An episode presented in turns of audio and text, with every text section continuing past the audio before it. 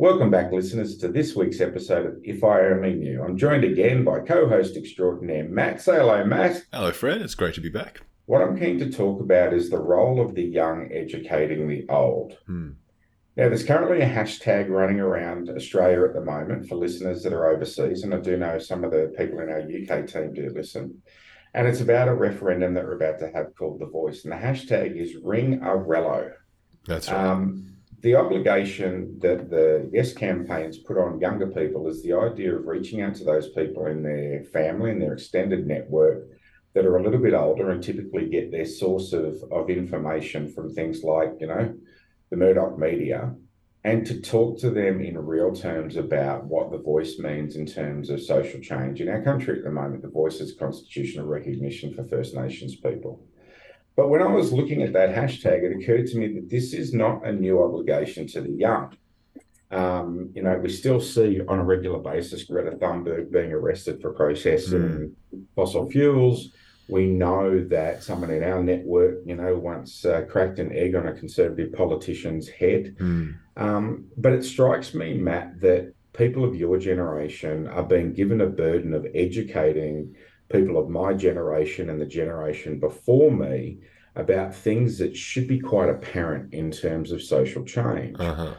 And it's not easy. You cop a lot of flack for it, you know. Hmm. So talk to me a little bit about that. Am I getting this right? Have we shifted some of the burden for modern thinking to younger people? Yeah, yeah. I think this is a, a really good one for you to bring along, Fred. Thanks. Because I think in some ways, this is the concern that a lot of young people themselves bring up with older people, Fred. I often hear my peers kind of complaining, oh God, we've always got to kind of explain why this is a good thing to do to my parents, or I've always got to um, push back against the news for, for when I talk to my extended family, or whatever that looks like. Um, and I think it's it's interesting that you've observed this, or you've made note of this. Um, and that's a really good, I think, prompt with that kind of hashtag Ringarelo. I think that's um, a pretty interesting formalization of this. I think politically, we've started to realize just how powerful that can be. Climate change been a part of um, activating young people, but I think in the Australian context, uh, we really saw the power of kind of youth to shift um, demographics in the most recent Australian election.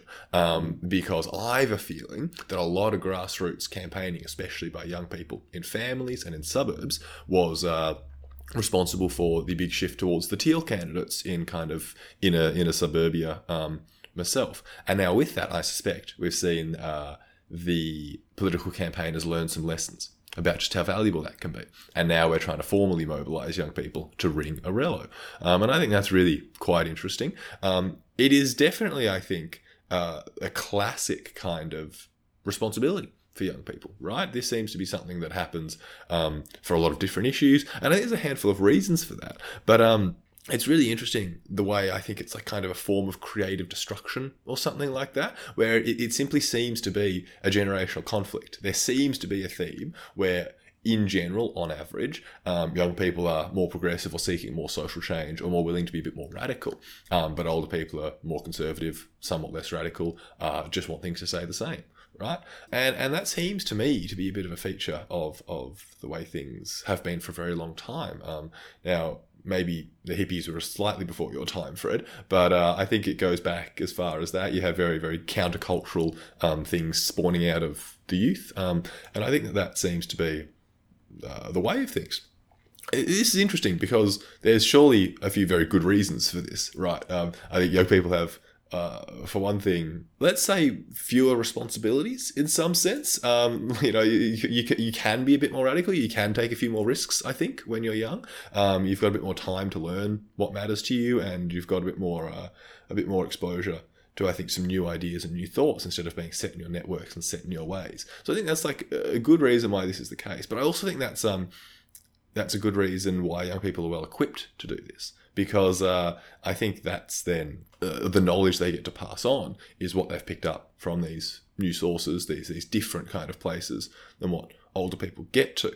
Um, but I think the concern that I have with this is that it ends up putting the burden on young people. It ends up making it quite uh, difficult. And I know that you know there's plenty of young people that don't want to engage in these political discussions with family makes perfect sense to me. But if you do, they can be hard conversations. I think, um, Fred. Uh, what, what, does like uh, political conversation look like with young people in your life? Is that is that like easy breezy? Does that end up getting a bit more heated? H- how do you navigate that? Do you think? Matt, it's interesting for me because I think it's easier having a conversation with younger people now because your generation lives in what they call the information age. And I think your generation is the first generation that's had capacity to really balance unfiltered news uh-huh, uh-huh. through things like the internet and social to get to the heart of an issue and dispute what otherwise is established as fact. Mm, okay. Mm. If we think about fact um, being established, a long time for a long time there were ads coming out from doctors in the 40s and 50s about the health benefits of cigarettes, but we now know that that was actually paid advertising. Mm, we know that my parents' generation, and to an extent myself, learned about world events and what we should think about them through a six o'clock news bulletin. But now we know that the news is not an unbiased source of information. Mm. So it's through the advent of information and the ease of access to information that your generation's more empowered than mine was hmm. or the generation before me. And I think you you raised the hippies. The hippies were a really, really good, interesting social phenomenon where before the information age, they were probably the first generation to go out and seek other information to to challenge establishment. Yeah, right, right. And you used a great word, which is counterculture I think what's different today is things like Ringarelo isn't counterculture, it's actually now mainstream yeah, culture. Yeah, yeah. And we see people protesting, and we've had great social movement in this country that may or may not have moved the dial. I can certainly think of the support for the same sex plebiscite that we had several mm. years ago as being one where I believe a younger generation of people really shifted the argument. Mm. And that continued on into our last federal election where we we rejected what I believe is to be institutionalized conservative mm. um, parties. You know, the very far right. Right. Yeah. And part of it is, I, I think this is happening with I'm going to call them kids, but as listeners know, anybody younger than me is considered a kid. Uh-huh. Kids now are actually being challenged to think more critically in the way they're educated than I was. Mm, mm, mm. So I think the, the the combination of information and critical thinking has made it really engaging for someone like me to talk to your generation and younger kids. Yeah, okay. And I have to say, Matt, it's interesting for me having a nine year old in the house, how well informed she is about the voice. Right. Yeah. And both sides of the argument, which is quite ironic. Mm. Um, given that her access to media is about an hour of titrated, you know, YouTube shorts and stuff. yeah, yeah, yeah. So I find that really fascinating. And I guess the difference is uh, what I would put something down to, Matt, is I think my generation, which is uh, roughly your parents' mm. age, was so frustrated by not being listened to mm. that the pendulum has swung and they're much more open to listening to youth now mm, mm. than maybe the generation before us were to listening to us. Do you think there's any validity in that?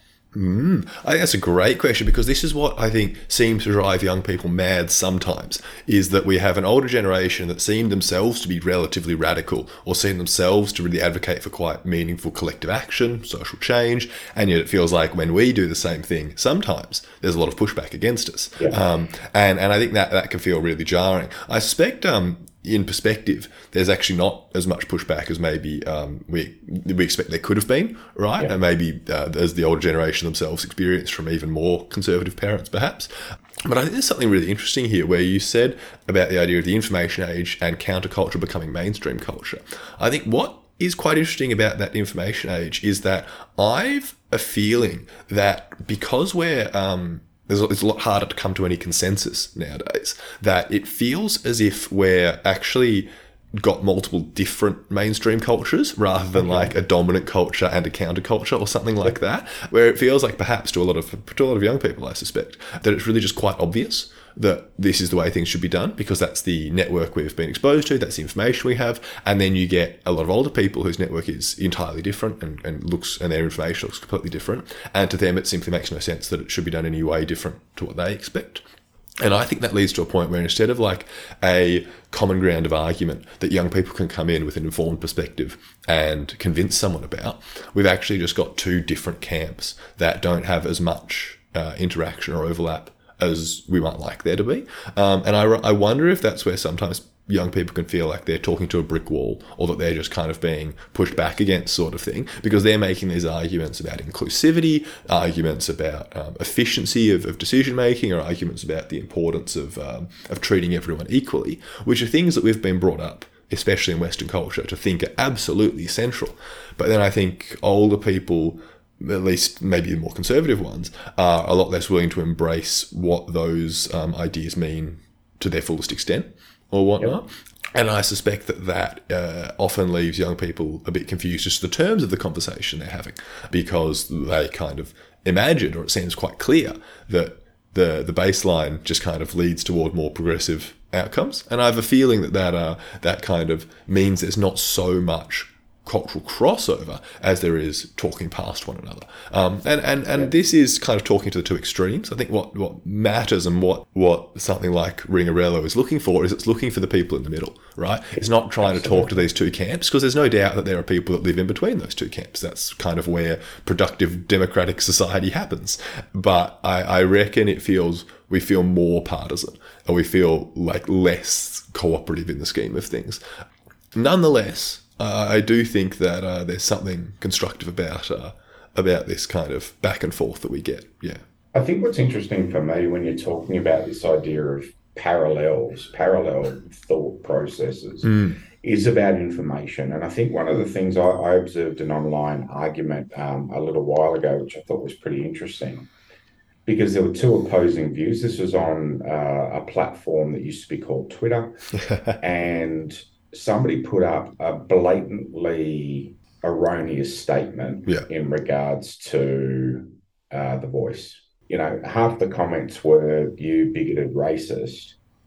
But I noticed a lot of users said, I don't agree with you. Can you show me the references? Mm-hmm, mm-hmm, mm-hmm. And this is where I think the younger generation, this idea of critical thinking comes into place. Mm. So I'll, I'll, give you two parallels. Somebody sees something online now that they believe to be wrong and controversial, and they say, cite your references. Mm. And what they're trying to do is then go and look at the validity of those references because the person did put references down. Interesting. And the response was, I think you'll find the sample sizes is too small here. It's not a peer reviewed journal article that yeah. you're talking about this is an opinion piece, not scientific fact. And the counter argument wasn't, you're an idiot. Mm. It was, the source of information you're using to draw your conclusion is flawed. And I hmm. thought that was really elegant. Mm. The juxtaposition to that is my parents, who, if you said, why do you believe that? They would say, um, if I throw back, Brian Henderson said it on the news. Yeah, yeah, yeah. So there's a difference between the trust around information. And I also want to flag the idea that society has changed as well. So if we were sitting here and we were in my parents' generation, um, you would be married and probably have a child or two right now. Yeah, yeah, yeah, yeah, okay? yeah. So they grew up faster than I had to, and they've certainly grown up faster than, and when I say that, I mean they, we know empirically they married younger, they had the kids younger. For sure, for sure. Um, and we're extending some of that. Mm. Um, and families are smaller now and all those sorts of things. And if you think about that, you know, marrying young, lots of kids, that's actually quite a conservative um, Judeo Christian concept. Mm. Whereas the independence and self reliance thing is a little bit sort of flies in the face of that. It's social change in and of itself. Mm-hmm. You throw the idea of where you get your source of information, and I think there is an obligation to young people to kind of ride the storm, to weather the waves and say, listen, I want you to hear why I believe that. I don't need you to agree to me with me, but I want you to hear why Yeah. I recently had an issue with my mother, who's uh, nearly 90, and her opinion on something was all based on one presenter on Sky News. Mm, yeah, yeah. And I threatened to have the Sky News removed from her pay TV service to begin with, because I didn't realise that my lovely immigrant mother had turned into a card carrying bigot based on one guy on Sky News. yeah, it's crikey scary.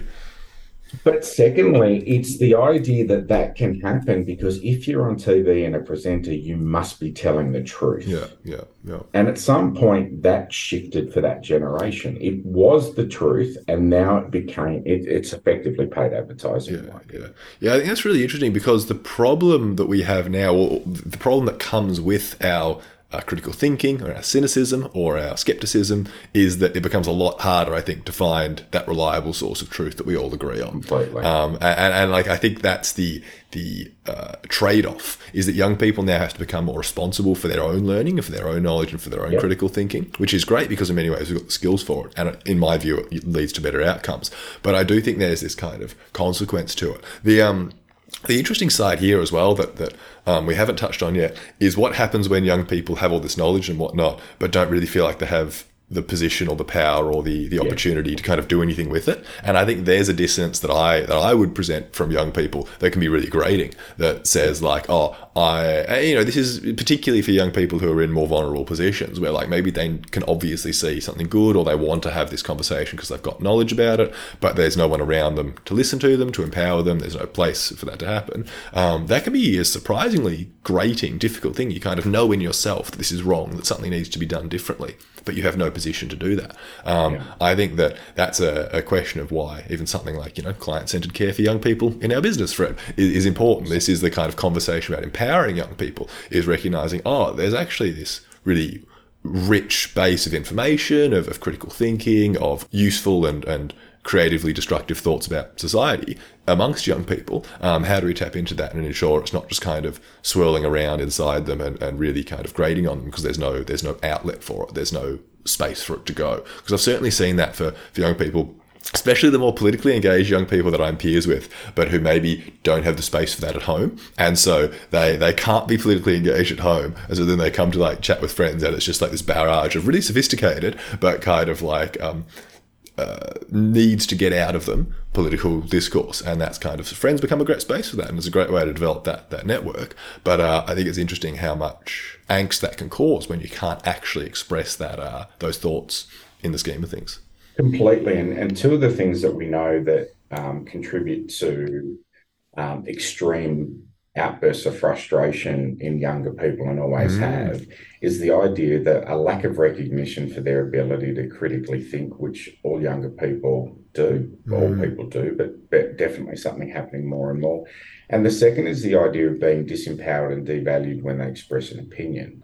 Um, and this is something I think is really, really interesting and a shift in parenting and a shift in education, in that it's gone from um, do as you're told Hmm. to what do you think? And that's actually genuinely a very difficult transition because parenting, it's always easier to say, no, do as I tell you to do. Right. Okay. Um, and we, you know, socially, we combat issues because we're also more aware of risk now than we ever have been because of the information age. I'll give one parallel that used to frustrate me a lot. Uh, when I was um, probably about 16 or 17 and thinking about voting and did some inquiry, I remember asking my mother um, who she voted for. And she said, in this family, well, we only vote for the Liberal Party. Classic. And I said, okay, why? And she couldn't answer the question. I asked the same question of my father uh, and a more recent migrant, and he said, I vote for the Liberal Party because, and he outlined the fact that the Liberal Party had a more, in his opinion, a fairer approach to tax for small business, and he was Mm. an independent business Mm, owner yeah. Yeah. the, the migration policies of the Liberal Party that allowed him to come to Australia had been really beneficial for him. Mm. Um, and that he wasn't comfortable with some of the stance that the then Labor Party had taken on migration. Uh-huh. Um, that he spoke about the idea of uh, the foundations that he saw in that party as being consistent and what the other party of politics reminded him of in his background that had been um, not particularly beneficial for where he grew up because there's a, a link between labor and socialism etc etc and that that didn't work out so well in uh, pre-world war ii italy for yeah, anybody yeah. so so what became very interesting for me was the fact that somebody was programmed to believe it and didn't know why, but someone that had to make a decision had to absorb more information. Mm-hmm. And I remember that conversation for my with my father ending with, "But you get to make your own decision. Just promise me you'll always vote." Yeah. Okay. Perfect. And I said, That's really interesting. Why? He said, Because I've lived in a place where they took that away, and it's always better to vote and to argue about who's right than to have no say in who's in charge. Mm-hmm.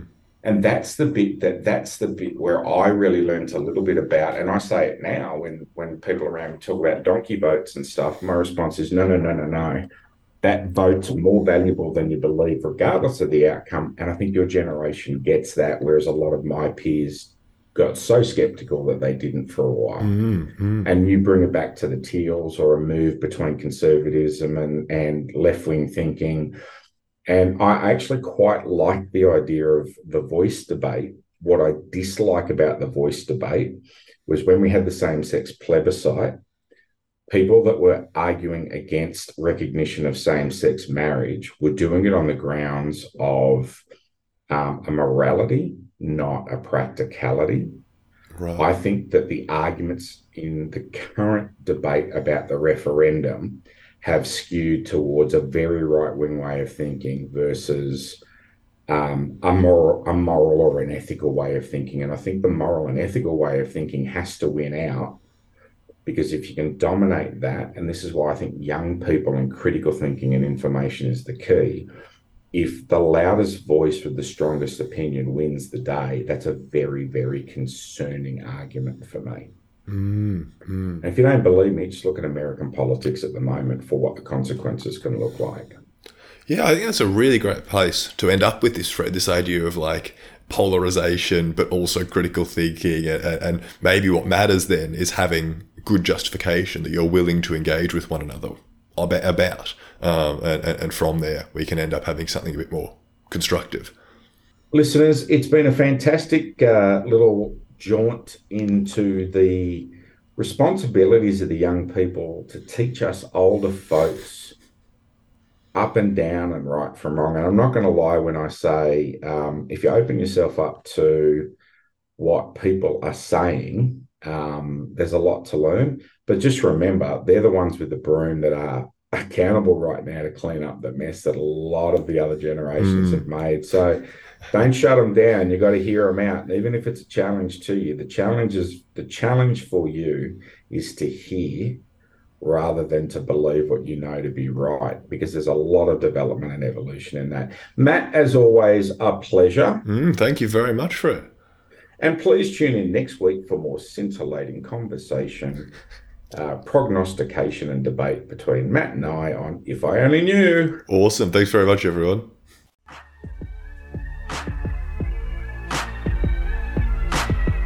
Thank you for listening. This podcast is a Better Pod Group production, with special thanks to our researcher, Nicola Binks, executive producer, Matt Blanche, the providers of our theme song, with credits that are in our bio, and of course, you, the listener. It's important to remember that this podcast is for entertainment purposes only. Whilst there are therapeutic themes discussed, in no way is this podcast considered treatment, and in the event you're in a psychological emergency, please reach out in whatever way you can through triple zero or Lifeline 13 11 14. It's important to remember that the discussion is for entertainment purposes, and the opinions voiced by podcast hosts are theirs and theirs alone. Any reference to copyright or copywritten material is, of course, the copyright of the copyright owner and or relevant corporate entities. Thank you for listening to Better Pod Group Productions and tune in to some of our other excellent pod productions on this network.